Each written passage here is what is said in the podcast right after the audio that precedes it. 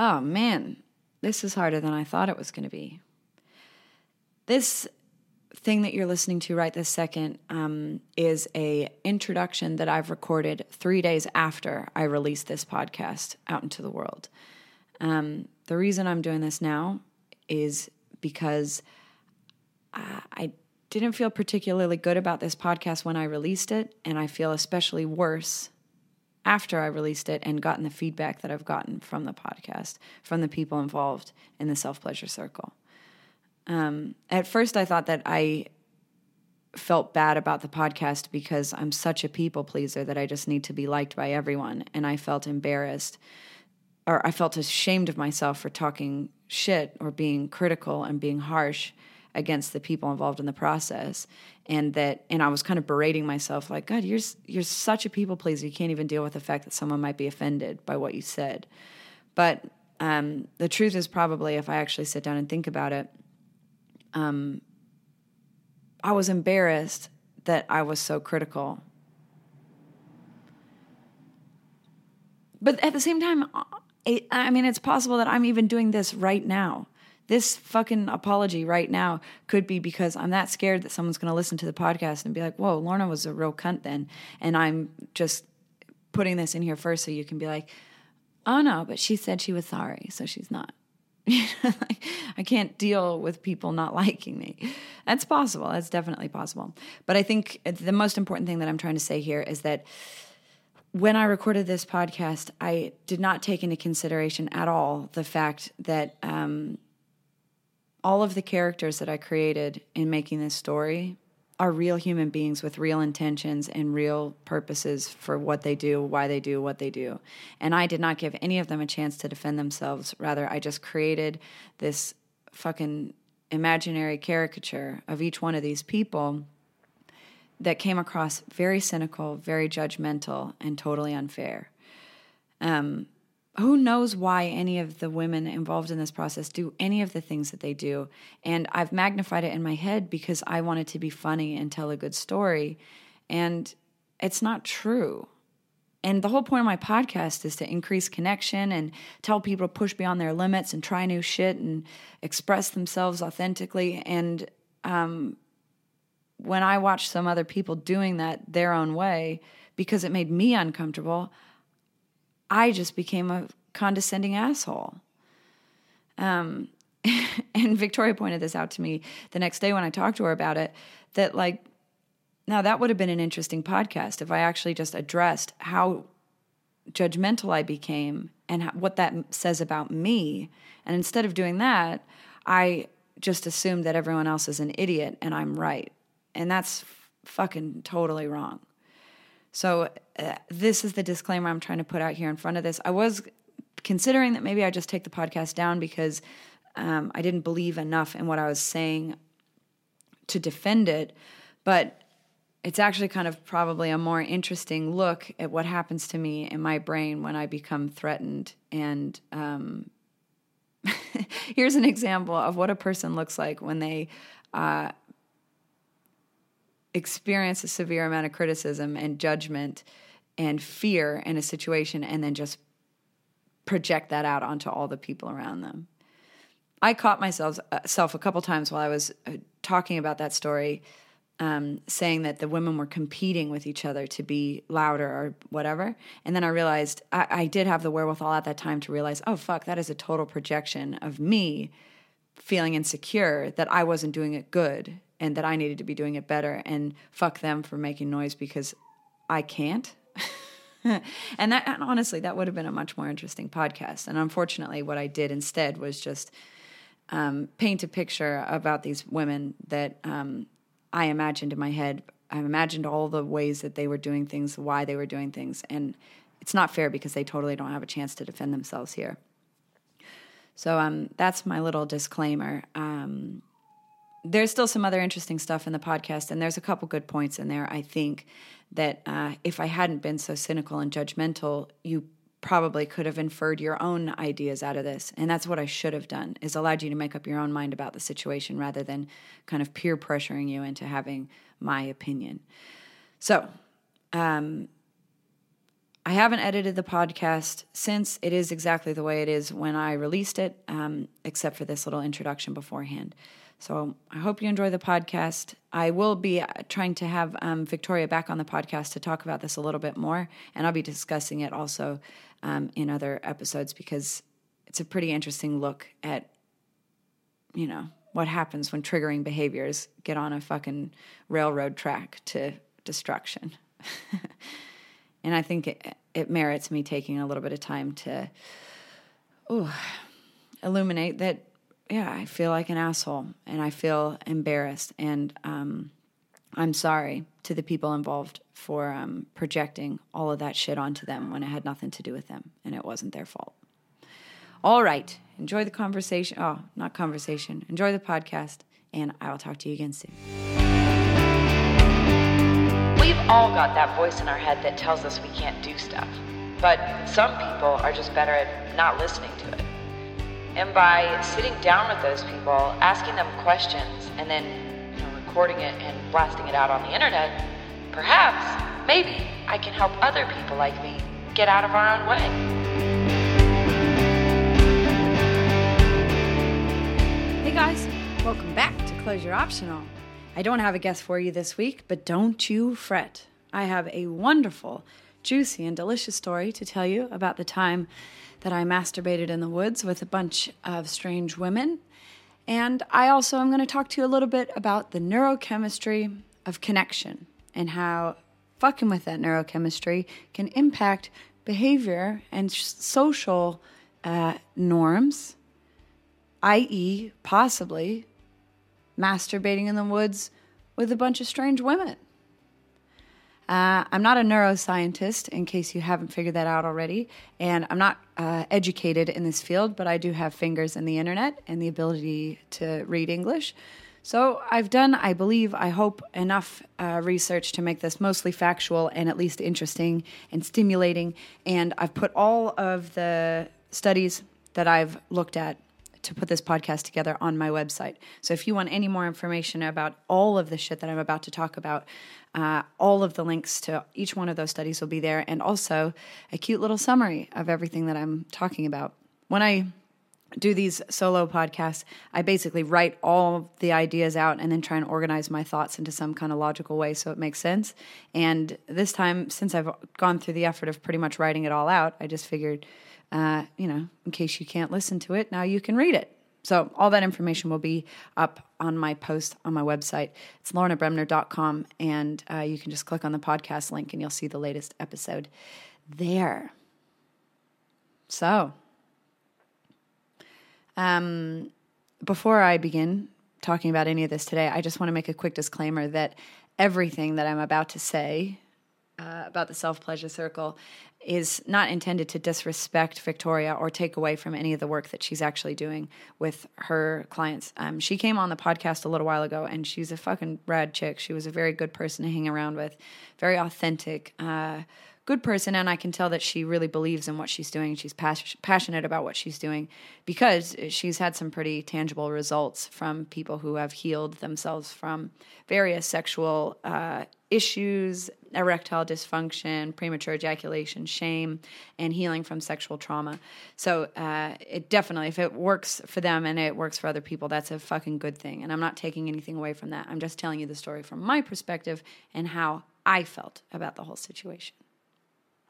And honestly, I am not surprised at all that this many people are being more and more drawn to sexual liberation or exploring this channel of connection through alternate ways or figuring out different ways of uh, healing this unbelievable aching, confusing disconnection and loneliness that happens to be a product of being a human being in the modern world. And I, I imagine it's probably been oh, the way human beings have felt for a long fucking time a lot of this uh, sexual repression comes, especially women's sexual repression, comes from old church doctrines and religious ideas that are just fucking null and void at this point. And especially with a more globally growing community through the ability to connect to each other through the internet, it just seems more and more archaic to assume that, you know, any gender sexual or anybody's sexuality in general should be shameful or repressed or, or suppressed because this is where a lot of weird pathology comes from especially pedophilia rape that kind of thing comes from this uh, unusual insane insistence on being ashamed of what your body does and wants to do. On the other hand though authentic sexual relations with another person connectivity and uh, the proper bonding that should happen between two people who want to be sexually open with each other takes time and communication and connection and you know it takes a bit of effort so just you know having orgiastic sex with every guy person you meet and you know just participating in whatever hedonistic fucking sexual rituals you get your hands on um, to the detriment or whatever of the people that love you is probably not the best way of going about this either Okay, so it's we're trying to find a nice balance here somewhere. I think that's my opinion. Um, and a lot of this sexual deviation or aching lack of connectivity usually comes, unfortunately, from shit that's well outside of our control. So by calling somebody a slut or a man whore or whatever, we're not really getting to the core of the issue here. And we're not really dealing with why we have this horrible sense of aching, lonely disconnection. And I am going to talk to you today about why that happens. Adverse events in our early life, um, in our mother's early life, in our mother's mother's early life, in our dad's life, in our experience with other people, whether we're developing in the womb or outside of the womb, can have major impacts on how we deal with the world at large. These little things, even something that happens to your mom's life when she was a little kid, can be passed down to you through your genetics that impact our brain's ability to feel connected to ourselves and others in a healthy and satisfying way. That kind of stuff usually leads to behavioral changes, mental health issues, depression, anxiety, etc. So, I want to talk specifically today about what they call epigenetic factors in the early stages of our brain development and how, in the same way that they're created, they can also be resolved due to this uh, fucking incredible ability of our brains to continually rewire themselves. Um, so, just a quick introduction what epigenetics is it is the study of how the environment affects how the genes in our DNA express themselves. So, your mom and dad had a sweet, hot, sweaty, juicy sex. Your dad was looking into your mom's eyes, caressing her face, maybe even fingering her bumhole at some point. And then he ejaculated a big load of cum into your mom's vagina hole. And that crawled up, found an egg, and the sperm creeped into the egg, planted itself in there, and the genetic code that was inside that sperm merged with the genetic code that was inside that egg. And it created you, the lovely little darling that is sitting on the other side of this microphone, listening to me ramble shit about your mom getting cummed inside of. Now, what we thought originally was that that genetic code was the end all be all of all things, and that decided everything that goes on in your life and who you're going to be and what you're going to be like. But what epigenetics has discovered is that that genetic code that was inside the sperm and the egg is more or less like a blueprint for potentiality. It's a general rough uh, map of what you could possibly be like. And then there are a bunch of little switches inside that code that will be turned on or off depending on the environment around the developing egg. So, this is pretty interesting. It means that if your mom was uh, baking you while you're inside her belly in a very stressful, a chronically stressful environment like extreme poverty or a war zone or potentially a domestic violence situation. So she is at a constant state of flight or fight, a constant state of anxiety. What happens inside your mom's body when that goes on? As anybody well knows, when you're scared, you get this rush of adrenaline. Um, what happens inside your body is that all the blood rushes out to your extremities, to your fingertips and to your toes and your legs and your muscles so that your body's ready to run away or fight or whatever it has to do.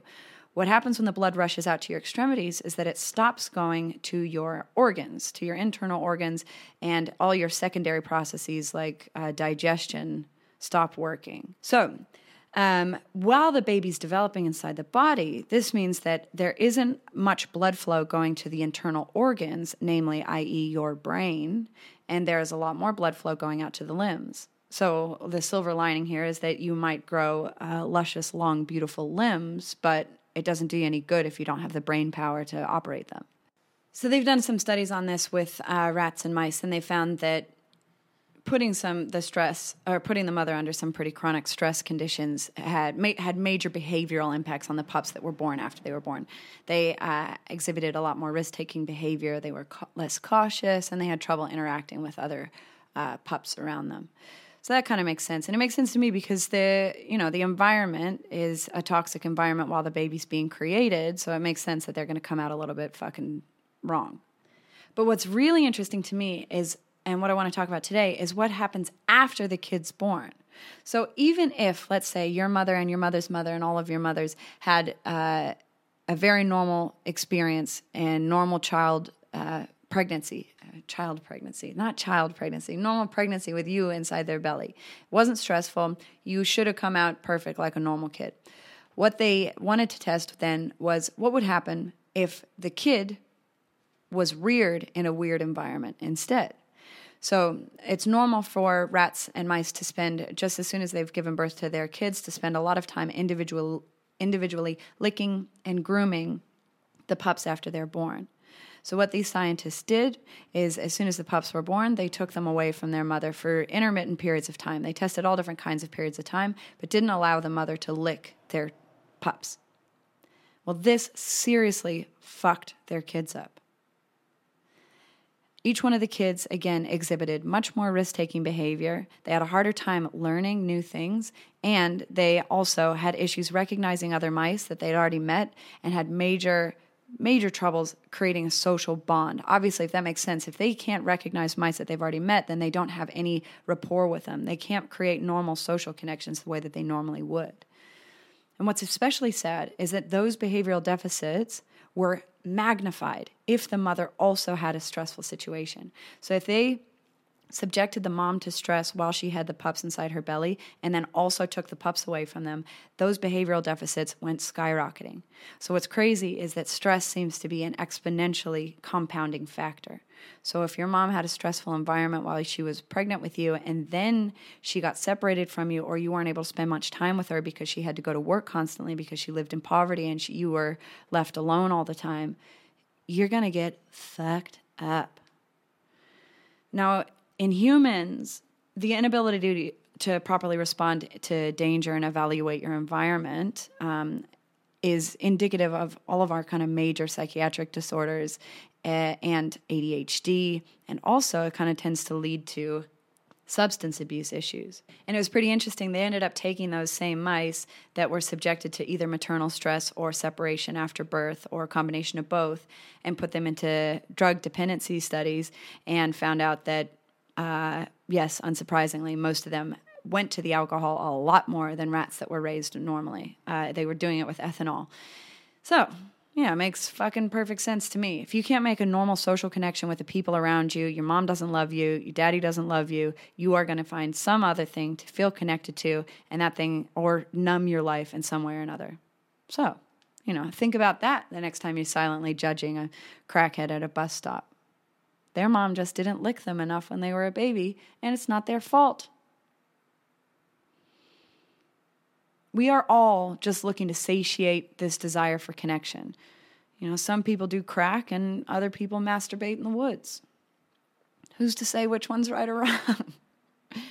I think the answer to that definitely is the overall potential harm versus healing in either one of those circumstances. And we could probably agree that you know, chronic u- abuse of crack is probably worse than masturbating in the woods with a bunch of women, but I think there are inherent harms and benefits in both. So, uh, you know, just hear me out. Uh, again, just quickly, this is a story from my perspective about my personal experience. Um, and I do want it to be an entertaining portrayal of the situation to paint you a good picture. So, but I am trying to be as honest as possible as I can. And unfortunately, sometimes in being very honest, you can often come across like a cunt. And like I said before, I mean, no disrespect to the women involved in this process. I'm just, you know, trying to paint you a picture here. So when I got there, um, oh fuck, I've told this story so many times now because it's, been a week since I did it, and I've told this story so many times now, it's just starting to sound like a fucking cartoon of itself. But um, when I got there, it was just kind of this shed in the woods that was turned into kind of felt like a yoga studio. And then she had in the middle a little cauldron with a bunch of tarot cards around it and candles and some lube, of course, um, sitting around it. And there was a couple women already in there with their yoga mats and their towels. And when I got in there, uh, we were waiting for the other women to arrive. So we kind of just had to sit around and awkwardly look around at each other. And I was acutely aware that wherever I set my towel down was where I was likely going to be masturbating naked. And so I was kind of like, fucking, who do I pick to sit next to and how close am I supposed to get? And the more the women piled in, the closer and closer everybody's towels got to each other. And we filled the shed right up. Like, well, there was enough of us in there that we were squeezed in pretty tight. Like, at one point, I realized that if I turned my head and breathed hard enough, that I'd be able to lift the hairs up on the arm of my neighbor. So, you know. How's that for uh, as I'm sitting there thinking, like trying to make eye contact with her and smile at her, realizing like I am going to be masturbating pretty much on top of you soon. Um, so once everyone was in there, uh, she asked uh, everybody to say one at a time what brought that, what brought us there, what what our name was, and what we were feeling. Um, I don't know. In environments like this, there's always I just it's fucking it's interesting to me and also kind of disappointing and sad to me uh, what happens to human beings when we get into these like groups, group think. just this gross, weird, pretentious costuminess that goes over everybody. You know, everybody feels like because the environment is this way, they have to act this way. There's sage curling up at our nostrils, and there's a cauldron, and there's tarot cards, and everyone's just at peace, and everyone's so open and receptive, and it just seems so fucking put on and corny. And I don't know that anyone's actively trying to do it. I appreciate that everyone's trying to create this like safe, comfortable space for them to do this weird, uncomfortable thing. And I think it is more or less like everybody's trying to deal with the insecurity of not really knowing what the fuck is about to happen. So everyone is just trying to play this character. But it just strikes me as immediately inauthentic and confusing and uh, you know, like so each one of the women would speak in turn. There's varying levels of pretentiousness here. It's not like everybody was horrible, but there was just you know a couple people that just like take a deep breath and touch their chest or bring their bring like prayer hands up to their lips and go, "What's coming up for me?" is um, like an overwhelming sense of love and joy, but also some nervousness and some vulnerability.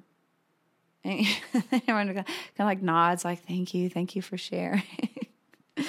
then, you know, the next person goes like, I'm just I'm so honored to be here with my sisters. Um, such a beautiful, powerful group of women. And I am here because I just want to unleash my inner divine goddess. And like, I get it. I get it. It's just a language that I don't I on I don't I don't get the feeling that that girl talks like that when she goes home at night. Do you know what I mean? I feel like it's a thing she's saying because it's the environment she's supposed to say it in. Like I get the impression that she's the kind of girl that like drives an expensive car to her normal 9 to 5 admin job, wearing expensive clothes that were built in fucking sweatshops in Indonesia and then sold for way too much money at fancy clothes stores and then, you know, comes to a self pleasure circle where she's like so spiritual and open. And then on the weekend, she goes and gets fucking hammered drunk, loses a shoe, and then spews into her handbag. You know, like this is just kind of the picture that I'm getting about this. So it just seems disingenuous. It seems inauthentic. And the whole point of this thing is to like become more closer connected to yourself and so it strikes me as I was just, and obviously I'm just sitting there being a judgmental cunt, and it's not fair either. So I kept having to remind myself, like, relax, relax, relax. Maybe they are. Maybe they, maybe she does shop at, you know, like the Bohemian Child store, child for slavery free store. I don't know. Um, but you know, there was a lot of talk about sisterhood and the powerful women, and I don't know. It just seemed a little bit put on, and it seemed like people were trying to magnify this situation as something much greater than it actually is. And as I said just before, I was talking about sexual repression coming from deep ideological states of, uh, you know, archaic religious belief systems that are designed to pe- keep people in shame, afraid, um, disempowered, so that the power structures that be can kind of re- retain their power. I get all that. I totally see that, and I think there is some benefit in well there's absolutely benefit in illuminating that and talking about it but I'm just not sure that, you know, jerking off in a circle with other women is really going to solve that problem. But the, you know, that's my skepticism, and I'm not trying to be a cunt here. So I did tone it back, relax, and just try and be a part of this group. Um, so then, then she tells us to get up and walk around, and there wasn't much space to walk around, and so we we started walking around. We were moving around, and then we ended up walking in two opposing circles. So there was one circle on the inside, walking one direction, and then another circle on the outside, walking the opposite way and she had i just kind of you know started getting in this like rhythmic flow of just walking around and around in a circle with the smoke coming up and there's candles and I started getting in this like kind of trance like state. And i got a bit nervous like fuck somebody going to bring out a goat ask me to slit its throat and then so one of my sisters can drink the blood out of its skull. I'm not prepared to slaughter a goat for the sake of this but it, it luckily nobody brought out a goat, but she did, you know, ask us to howl like a wolf at one point, or um, and at one, point she did say uh, to scream, to just let out a big orgasm scream, and she did it herself first, and it was so just ah ah ah, so, so fucking extreme, and then and I was like, no, I'm I'm just not I'm not doing that. and all the other women, they all scream like, "Oh, this, this thing," and I'm just looking around, going, "What the in the fuck?" No wonder people sacrifice goats in the woods and drink out of baby skulls. Because there's this like unusual pressure to participate in some weird thing that feels it. I don't know if it, uh, it's ritualistic, and I'm sitting there in my head going, "Am I missing the point? Like, am I that closed off? Am I?" I, I must be. I must be so sexually repressed that I can't even scream out loud. Like something's wrong. Um, and she asked us to do it again. And of course, I didn't do it again. Um, and it just, you know, at one point we were supposed to touch the girl passing by us and look into her eyes. And it just, everybody was trying to be this like spiritual divine being and I didn't feel any closer connected to anybody else or myself. In fact, I just felt like I am in a sea of bullshit right now and everyone else is going along with it and I, I am torn between wanting to fit in in this social group and wanting to go away back to where normal people do normal things. And that's okay. It's good to push yourself you know into your un- uncomfortable situations because it's interesting to watch how your brain reacts. Um, then she had us sit down across from one of the other girls and stare into their other girl's eyes and again, it just felt, you know, a bit like everyone was trying to pretend like that wasn't hard for them. And it is fucking hard. If you've ever prolongedly stared at another human's eyes, it's uncomfortable. It doesn't. I don't know why. I don't know why it makes you feel uncomfortable. I think I have a theory, and I think it's related to this little uh, hormone that we call oxytocin that I'm going to be talking about almost all day. Um, oxytocin is it's been called the love hormone um, before, but it's not necessarily a love hormone. It's more uh, it's more nuanced than that. It's the thing that makes us feel bonded and connected to other living things around us, people, animals included. And when you stare into the eyes of another person, your brain releases oxytocin because we are you know these like oh, who was it i think it was joe rogan maybe said this once we're like these pink monkeys these milky pink monkeys that exist in a world where everything can kill us unless we stick together, then we kill everything else. The only reason that human beings have risen to the top of the food chain is not because of our physical prowess, because if we were up against a tiger, we'd all fucking die, but because we can band together, think, t- use language, we can coordinate our efforts and we can kill the tiger and then we can eat it as a family. So, when we look into the eyes of another human, we release oxytocin in the hopes that we will find a bond with that other person and then evolutionarily we can survive together. That's the idea. But at the same time, while we're looking into somebody else's eyes, because we're animals also, we're also surveying for a threat. So I'm trying to check, like, is this girl a threat to me? Is she not a threat to me? Uh, I don't think she is a threat to me, but she's putting on this, like, really weird her head's cocked to the side, her eyes are really open and glazed over, and she's looking at me, you know, the way I think she thinks a spiritual person's supposed to look at another person, but it looks like I'm looking at a costume. It felt like I was looking at like a musical Hallmark card. You know, if you go into Kmart and you open up a musical Hallmark card, that's what her face was staring at me. it wasn't an authentic connection to another human. And, and Victoria was saying, you know, look into the eyes of your sister to feel connected to her. And if anything, I felt more disconnected from anybody. I just was like, I, I don't know what I'm looking at here. I'm just looking at a person who's trying to look like a person that I'm looking at. I don't know. But at one point, I did see an authentic reaction come across one of the girls' faces, and that authentic reaction was fear. She almost started crying. And then I realized that I, I, the last like all of my conditioning and staring at another woman in the eyes is when I'm preparing for a fight. I'm standing across from them with my hands taped up inside boxing gloves, and I'm about to literally punch their fucking face in. And the whole point of the stare down really is to show the other animal across from you that there is no fear and you have every intention of punching through the back of their head. and I said this in the live video after I got out of it because it it was a pretty intense at the moment. I just had to realize like, oh fuck, I'm the enemy here.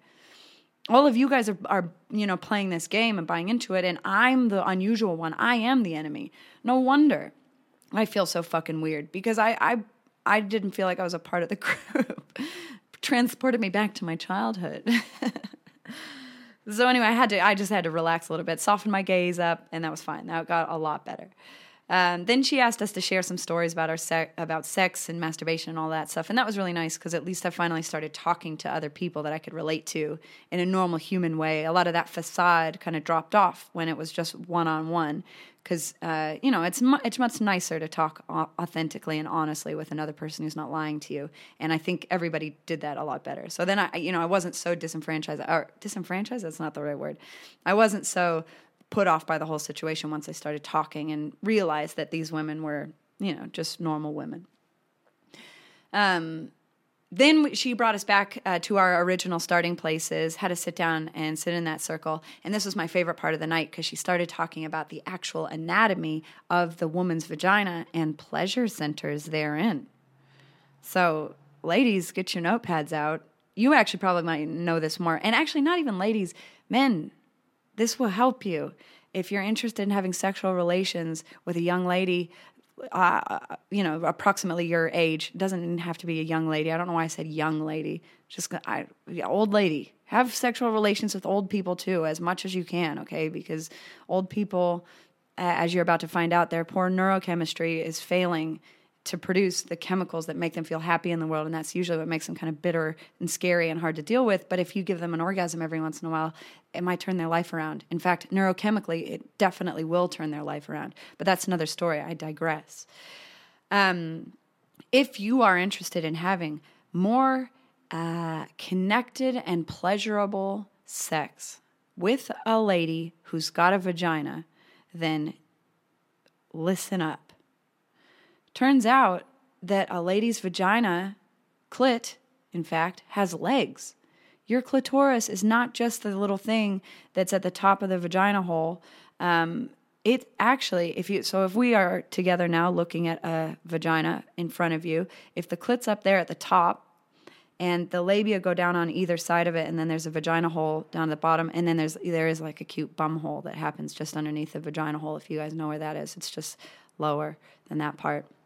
Um, so if you were at the clit part and on either side of it, on the inside of the labia, where the red bit is, there is actually erectile tissue all the way down there. And so if you gently stimulate the legs of your clit inside that tissue, that tissue over time will become hard like almost as hard as like an erect penis. I'm not saying that you're to like grow a dick out of your vagina, but what happens is that you just end up creating this like incredible sensitive space uh, that's very nice and soft to touch and not not soft, hard to touch, um, that feels good. So um, I, she said that it can take a, a, few weeks or a few months of doing this over time because it needs to develop the neurons inside the uh, vagina.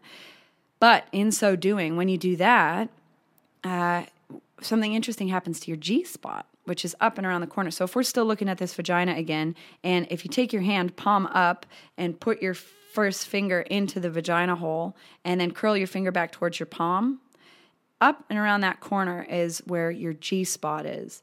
And this thing, if you apply a little bit of pressure or rub this G spot, especially while you're doing other stimulation, it feels like crazy good and makes your whole body tingle. It's a nice thing. So this is the elusive and wonderful G spot, and that's why it's kind of elusive, is because a normal penis going inside and out of a vagina doesn't really feel, it doesn't really touch that G spot very often unless you get it on a right angle.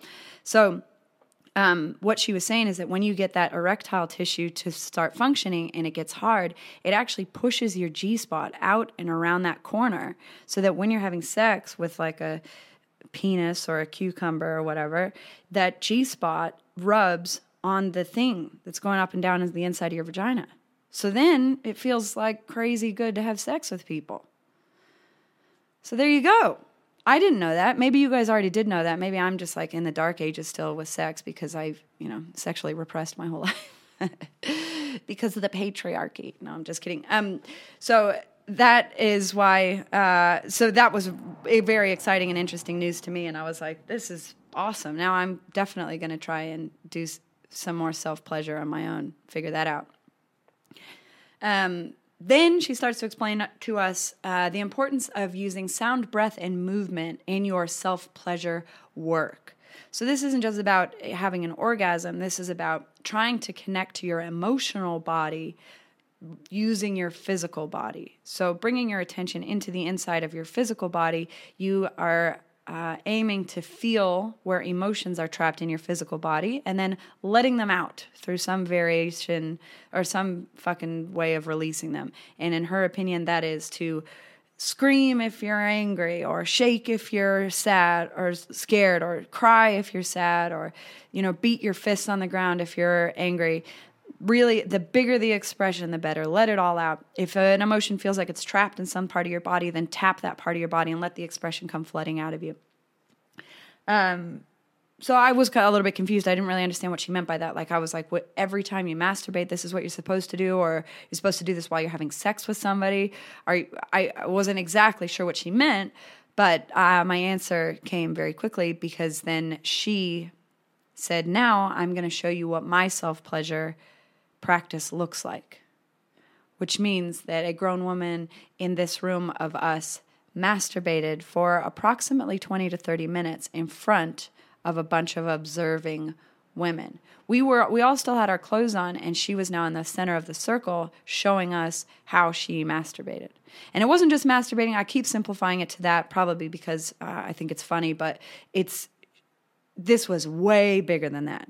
So she had her oil near her and she rubs her whole body with oil and is just doing every emotional expression that a human can do. It looked more like an interpretive dance than somebody masturbating. It wasn't wasn't like erotic at all. It wasn't turned on by it. It was like watching, yeah, it was like watching performance art and she's rolling on the ground and arching her back and it was really beautiful watching the way her body moved. It was the same as watching you know like what a ballet dancer looks like or what a stripper looks like.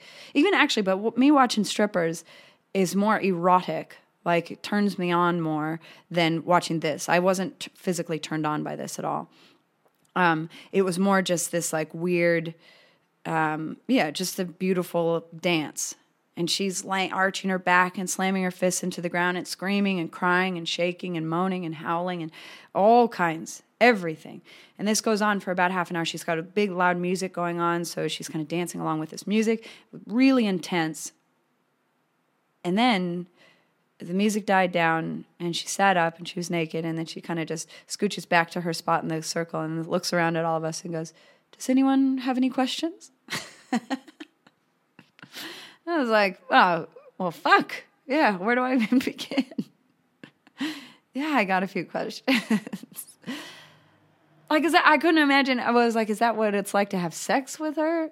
Or is that just her self pleasure thing? Or is that what she's like every time she masturbates? Or I don't know, man. Oh, there was a lot of questions going on, but I didn't ask any of them. Um, and then she said, All right, well, everyone, you have a bathroom break if you want to, and then come back and it's your turn to do your own self pleasure.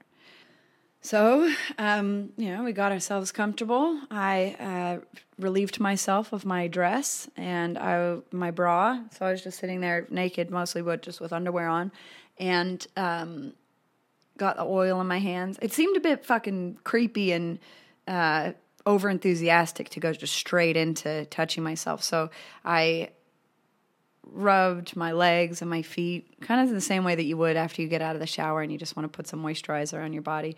So I did that, and um, I wasn't ashamed at all of being naked at this point. Like I really just didn't care. Um, I, I did. I think it's mostly because I didn't have anyone to impress, and this is where I took a little bit of umbrage with the whole situation. Is that if this is meant to be the alleviation of shame it does create an environment where you don't feel any shame. Like I didn't feel any shame at all, but I don't think that cured my shame of being with a man. Do you know what I mean? Like if you remove the thing that makes you feel ashamed, yeah, there's going to be no shame. Sure. It makes sense. Because I think I had no one to impress, so I didn't really care what I look like. But I do often feel a lot more shame when there's somebody there that I want to impress or I want to like me or whatever, and I need to show them my best side. I don't know. I haven't had sex with a man since my experience of this, so I don't actually know how it's impacted me yet. So I don't know. And I probably am not going to report that back to you either. Just, you know. So anyway, I uh, laid down and then um, she put on the music, and that was nice because it was loud. It was a good sound system, so it created a good ambient environment. And then I was just kind of rubbing my body, and I thought, fuck, and I've got a half an hour to lay here and do this. I can't just keep rubbing lotion into my legs. So um, I figured it would be a good time for me to do one of my favorite types of meditation, which is a kind of meditation that gets you on the inside of your body. Um, and I imagine this is kind of what she meant by this. But uh, if nobody, if you guys ever struggle with um, anxiety or, or, feeling lost or disconnected or confused or stressed, um, or you struggle sleeping at night, this is a really great meditation that I love doing. Uh, I'll walk you through it now. So all you have to do is lay down or sit down in a comfortable place. Um, obviously, probably alone and not surrounded by a million screaming strangers who are embodying every emotion that a human being is capable of in a room next to you in the woods. Um, ideally, try and be na- by yourself. You don't have to be naked at all. This is a practice you can do while you're in your car. Instead of looking at your phone while you're waiting for someone, you can do this while you're just sitting there waiting for someone. Um, so you close your eyes and take good three to five really good deep breaths just to kind of relax your mind and get inside your body. And then focus on what the inside of your toes feel like the inside of your feet, and then the inside of your ankles, inside of your calves, your shins, and just slowly work all the way up your body, feeling what the inside of your body feels like. And if it helps, you can kind of visualize like a warm, glow, like a warm light or something that um, spreads out over each part of the body and then relaxes that part of the body from the inside out. So you're working your way up to your knees, to your thighs, working from your fingertips all the way in and into your whole body is sort of filled with this nice, like soft, warm, relaxing glow. Um, so it's a nice thing. And I felt genuinely very connected to myself and very at home with myself, which is nice. So um, I kind of built this glow up inside myself. It felt nice. And then I was kind of like, well, you know, I came here with a purpose and a job to do, and I'm not giving up. So um, while I was doing this, it was so distracting to stay inside my body because there were just women all around me screaming and grunting and groaning and wailing and slamming their fists into the ground or jumping up and down or hitting different parts of their body. It was so fucking intense. And I I don't know, man. I, I feel like Victoria has been practicing this for as l- long as she has, many years, trying to get to that level of connection with her body and perhaps her emotional states or whatever. And that, like, a woman that has never done this before just sits down and immediately feels these like emotions arising in her body and expresses them like that. It just seems so fucking put on. I don't know. I didn't authentically feel the need to scream or cry or beat my fists or anything. And I don't know that I I don't think that I'm a person that has trouble expressing myself at all. I mean, obviously this is what I do. I I don't think there is a single topic on the fucking face of the earth that I could I would have trouble talking about. But I just didn't feel the authentic need whatsoever to scream and cry and beat my fists or any of it. And I felt that feeling. I felt that feeling of sadness. It didn't make me feel like I needed to wail out loud or scream. I don't know. But I, I don't know. I don't know what the difference was. And I can't say, I cannot speak to the, what these girls were actually feeling, but it was so fucking distracting. There was so much going on. And I kept, I kept just having to remind myself, like, like no, I'm I'm focused here, and this is now a challenge for me in focus and discipline to make myself have an orgasm despite the chaos and the cacophony of fucking voices going on around me. So, everybody, you'll be very proud to know that I did successfully make it happen somehow. I just focused, I got I got it done. And once I finally had an orgasm, I just laid there and laughed. I just laid there because uh, all of it, it was just silly. And I, all of it was silly. My own judgment was silly. The environment I was in was silly. Everything about what I did was just so fucking ridiculous at that moment that I just laid there and laughed and laughed. And then the music stopped, and um, everybody kind of came back. We're all there naked in the room together. And Victoria came around with a bottle of disinfectant spray and sprayed our hands. I was just kind of like naked, sitting there like a little pauper, and she sprayed my hands like a king giving me some of my crumbs for the day. so silly. We got up, we held hands in a circle, a little bit slippery holding hands in a circle after that, and then got dressed and went home. And then I went straight around the corner to a gas station and recorded a live Facebook video because I'm a fucking psychopath. and it's funny, everybody who said that they watched that video now saw, saw, the video before and saw the video after, and they said that they could definitely tell that I looked refreshed. like I had definitely just had an orgasm. So that was gross. But I don't know. There you go. What did I learn? I don't know. Connection is a very incredibly powerful thing. And the release of oxytocin throughout the evening is definitely healing. It's um, it releases dopamine. It makes us feel whole. It makes us feel connected. So I think that it makes a lot of sense. I'm recognizing that you're not alone and having shame about your body or sex or feeling like you can trust the girls that are around you, feeling like you belong, speaking honestly and openly with somebody else when they're listening. They're all really good things that help you release oxytocin, which is an absolute definite scientifically proven chemical response that improves the overall well being of your life. It helps you learn new things. Now, so there's definitely some major benefit in doing that. Especially if you've experienced some sexual trauma or have fear around doing that with somebody else, then great, this might be a good first step to help you, like, kind of, I guess, alleviate some of that shame. But as I just alluded to before, if you eliminate the threat completely, then are you dealing with the threat or are you avoiding it? I'm not sure. I don't really know. Um, you know, and magnifying your emotional state to like whip yourself up into a frenzy as an act of self expression, I think is less healing and possibly more detrimental to the goal of being authentically connected to yourself. Like, it, it, reminds me of like, you know, these women just kind of screaming and fr- frenzied wailing and stuff on the floor. Remind me of like, a little kid that falls over and he's fine until you like rush over and ask if he's okay and then he starts crying he's crying because he's touched that and relieved you know that someone cares about him and um, but it's not because he's actually hurt and the problem is that, like, when we start crying like that or having this like reaction, we start up making up stories for why we're crying and why we're doing what we're doing.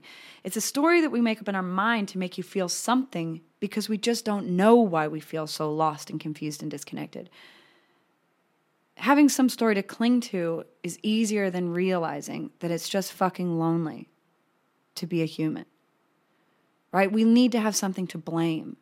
And I just am having a hard time believing that everyone in that room authentically experienced and expressed that crazy array of emotions in the space of 20 minutes. I felt like it was a lot more a cry to be seen, to be, you know, get gain the respect of Victoria or uh, you know, like show the other women that you're capable of doing this thing or to feel something outside the normal experience of life. But it wasn't necessarily a connection to your authentic self. I mean, would any of them actually do that at home alone? Doing this in a group with other people kind of reminded me of the reason why people over time eventually became Nazis or sacrifice animals at an altar. It does feel good to be a part of a group and allow yourself to do something weird that you can't do at home. Because, you know, the group is telling you that it's cool and it's all right and you you're good. I'm not at all comparing a self-pleasure circle to a fucking, you know, genocidal movement. I'm just saying that there is weird things that happen when people get in a group and start rolling with the momentum without thinking about what they're doing. Trying to match that level of intensity of someone who's been practicing this for a long time is a bit extreme. And, but I'm not saying that they didn't actually feel like that they were, you know, really feeling something. I felt like it was in the same way that an actor, you know, like Leonardo DiCaprio when he's in Shutter Island, definitely feels insane. He has to. In order to be convincing as an actor, he has to really embody that thing. But is he healing his inner psychopath? Is he feeling into his emotional body and exercising a demon in there? I don't know. Maybe if he was masturbating while he was acting, he would. I don't know. I do know, however, that if you're not inside your body when you're having sex with somebody else, and your brain is occupied with how you look or how you feel or if it's okay and if it's good, if it's bad, if you're performing well or whatever, is not going to be releasing oxytocin into your body and is not going to give you that overall feeling of connected bondedness that we should feel when we have sex with somebody else. In fact, it's going to make you feel lonelier, more ashamed, and more isolated after it's over. So, if doing a self pleasure circle with other women helps you feel more connected to yourself and inside your body, then it's totally valuable. If you wanted to cure your desperate feelings of loneliness and hopelessness, then yeah, I think it can definitely help you by giving you a good injection of oxytocin. And um, it's better than buying it in a nasal spray on the internet because that's where you can buy oxytocin right now. But, you know, if you go to a self pleasure circle because you think you're empowering women to rise up against the patriarchy, I don't know, I had a bit of a problem with this. I wouldn't I'm I'm not going to call myself a feminist, but I absolutely respect and admire strong women who have worked really hard during the course of our history to level the playing field. Um, a lot of women's sexual repression, like I talked about, comes from these weird religious ideals, and it's a good idea to shake up that bullshit. But you're not saving the sisterhood one orgasm at a time. It's definitely a nice symbolic step in the alleviation of sexual shame, but being a contributing member of your community and opening yourself up to genuine human connection, not these falsified stories, whether they're scary or whether they're safe, is the only way to enact real social change. Cha- uh, sorry, change creating safe spaces for us to tell ourselves stories about our pain and ena- enable our pain and illuminate our pain against the world out there, it doesn't help. Being in the world, sharing ideas with people who don't necessarily agree with you, and being open to the discussion that you can have with those people and talking authentically from an educated, informed place. That is is how you make solutions. That's how you make changes. That's what changes the world. So maybe the, this practice is the first step to doing that.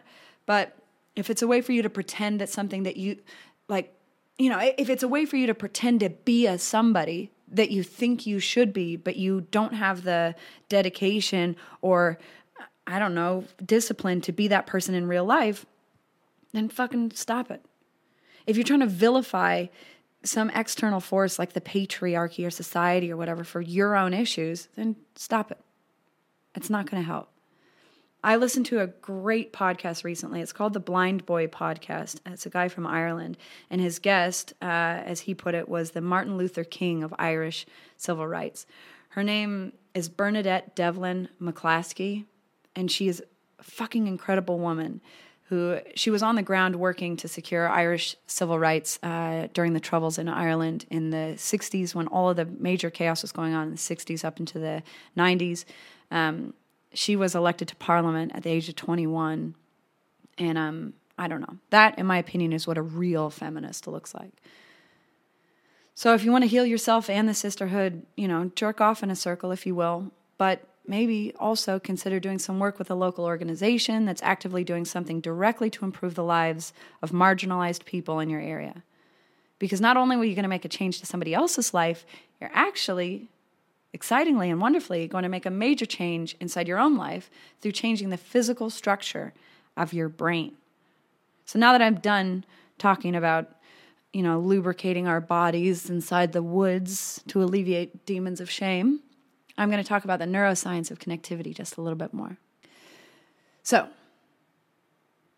as I mentioned before when I was talking uh, about the clitoris and about how our clits have legs, you can develop nerve sensitivity in that area by giving focused uh, sensory attention to that area.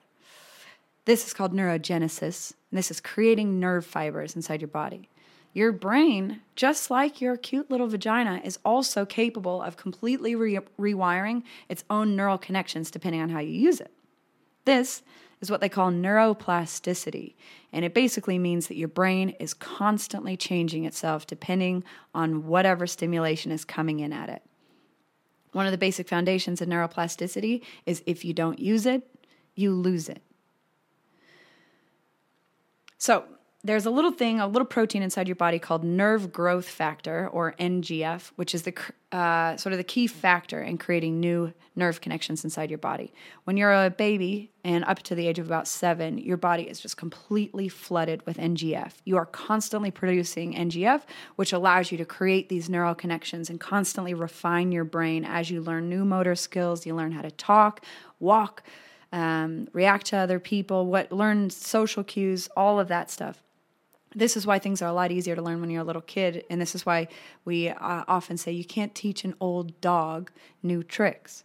Because you, as you get older that the level of that protein inside your body drops right off. You start losing ngf and so it becomes harder for you to create more neural connections more fluid neural connections. So i don't there are many reasons for that obviously. I think it's evolutionary. Um, we stop over time we kind of stop experimenting we stop touching people as much. We stop, we have less trust around people around us because we have more reasons to mistrust people. We've been hurt more. There's also more stress in our lives, so there's less time to explore new things. We've just got to kind of get through the day to day. but one thing that's really interesting is that they found when you fall in love with somebody, your NGF levels boost again. They go soaring through the roof again. And that makes perfect sense to me because when you uh, feel connected, safe, and in love, you've got more time and space to think about things. But when you feel stressed and scared and lonely, you don't need to learn how to do new things. You just need to capitalize on what you know and get shit done until you can get to a place of comfort where you can start to, you know, maybe think outside the box a little bit. So when we're in love, we're open, we're recepting, uh, we're sorry, we're receptive. One of the things too is that we have to make space for this other person in our life. So they might have different percep- perceptions about the world or the way the world works. And if we're really rigid in our own belief systems, we're not going to be able to adapt to that person and help change them. So when we feel these feelings of connectedness and openness, NGF, oh, sorry, first oxytocin floods through our body and that boosts NGF. And then we go, okay, I want to bond to you, so I'm going to be a little bit more open to some of the wacky ideas that you've got. And then that way, we kind of start to mold to each other a little bit more so that we can create more space, more opportunity for bonding, and develop a life together. So, um, if you remember back to the start of this very juicy podcast, um, I was talking about my studies that where they separated the mother from the litter and then studied the behavioral effects of that separation on the pups now, these scientists were also curious about what actually was going on inside their brain. So they noticed that there was definitely a significant change. What happens when I took these pups away from their mother and they were definitely behaving differently? And it makes sense, it's what we assume would happen, but they wanted to know what is physically actually going on inside the brain. What they found was fucking incredible. In the mice that were separated from their mothers, they had significantly less neurons in the area of the brain, the, uh, the hippocampus, which is one of the main key centers for memory, uh, for creating memory, and memory retentions, and they had a lot less receptors for oxytocin. So if they had less receptors for oxytocin, it meant that they had less oxytocin itself flooding through their body. So just think about that for a second. That's fucking crazy. Just by removing a pup away from their mother right after they were born, it changed the physical structure of the brain of the mouse. It gave the, the mouse brain damage. That's fucking nuts. So, like, we're all aware that if we get hit really hard in the head, uh, like if we have a car crash, we're going to go to sleep and possibly never wake up because the br- brain is this really incredibly delicate network of fibers that all have to really work well together in order for our brain to operate. So, simply being isolated from your mother after birth will change the physical formation of your brain, regardless of what your DNA says. So, maybe your DNA says that you are going to be a perfectly normal, happy, lovely, wonderful person, and then you don't have your parents when you're a kid. You're going to get fucked up. And your brain physically is going to reflect the behavioral changes that you're showing. So, what they studied and, and why they believe this happens is that basically when the mother licks the pups of the baby, their bodies, both of them, the mother and the pups, get flooded with this hormone oxytocin. It goes flying all through their whole body, and their NGF is sitting there inside the body going, oh shit, we've got a whole bunch of this chemical flying around inside the body and we've got nowhere to put it. So we need to create receptors to catch this oxytocin and make use of it. So that's why the brain starts developing neurons. Once you get flooded with a chemical, then the brain goes, "Oh shit, I need to do something with these chemicals, so I'm going to create ooh, I'm going to create a big network for these chemicals to land inside of." If that baby doesn't get flooded with that oxytocin, then the brain never thinks that it needs to create the receptors for it, so it just doesn't make them. It simply does not make them. Now, the social implications of this are pretty fucking crazy. Mouses with low oxytocin levels can't recognize social cues and they treat everyone like a stranger, even if they've bonded with them in the past. After a 24 hour separation, they can't tell that they've ever met that mouse before. They've actually found also that uh, boosting oxytocin in patients with autism has improved their social cues, recognizing social cues, and also um, improved their memory. And oddly and interestingly, as a cute little side note, they uh, oxytocin actually helps promote wound healing and general overall uh, illness recovery.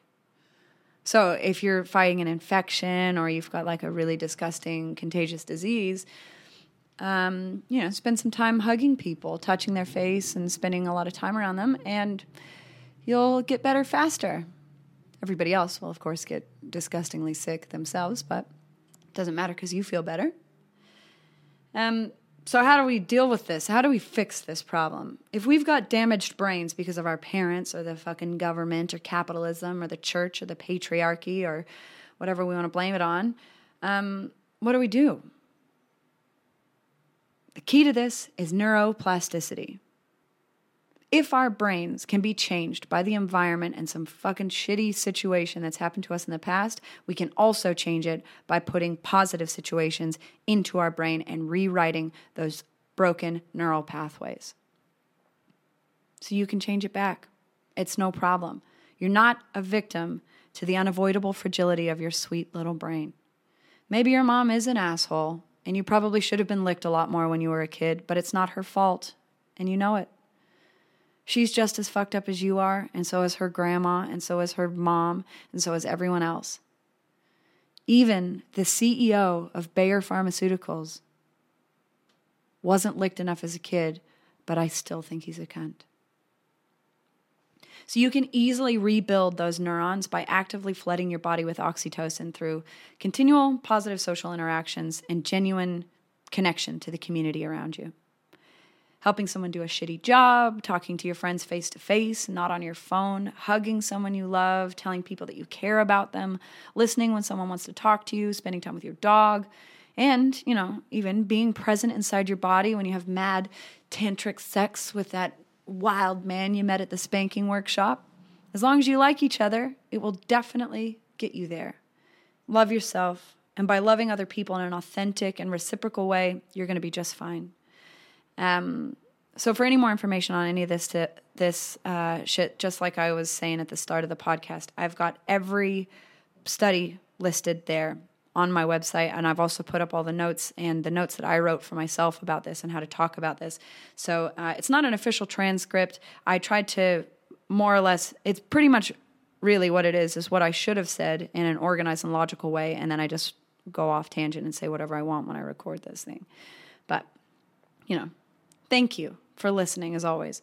I love that I get to do this. I fucking love it. And I love hearing the feedback and hearing people that are getting something out of it. It's I don't know, it's fucking mental. It's crazy to me. And it's really nice because uh, obviously we're all socially weird and fucked up because we didn't get licked when we were babies and it's hard to talk to each other in the normal social human environment. So I'm happy that people are getting something out of it and you know, get past our own neuroticism, get a little bit closer to each other. That's the whole point of this podcast. So I'm happy that I can do that. If you like the podcast, tell your friends, share it around, like it on the internet, do what you do, subscribe to it on the internet, all of those things. And if you really like it or have money to spare it and you want to help support me and all the anxiety I put into this each week, um, go to Patreon. Uh, for the cost of uh, buying me a coffee a month, you can help support the podcast, and it's going to help get me ready to have a live podcast that we're going to be doing with Benny Johnston sometime next year on the Gold Coast, which I'm fucking so excited for. All right. Uh, hope you guys have a great week. Thank you for listening. As always, talk to you soon.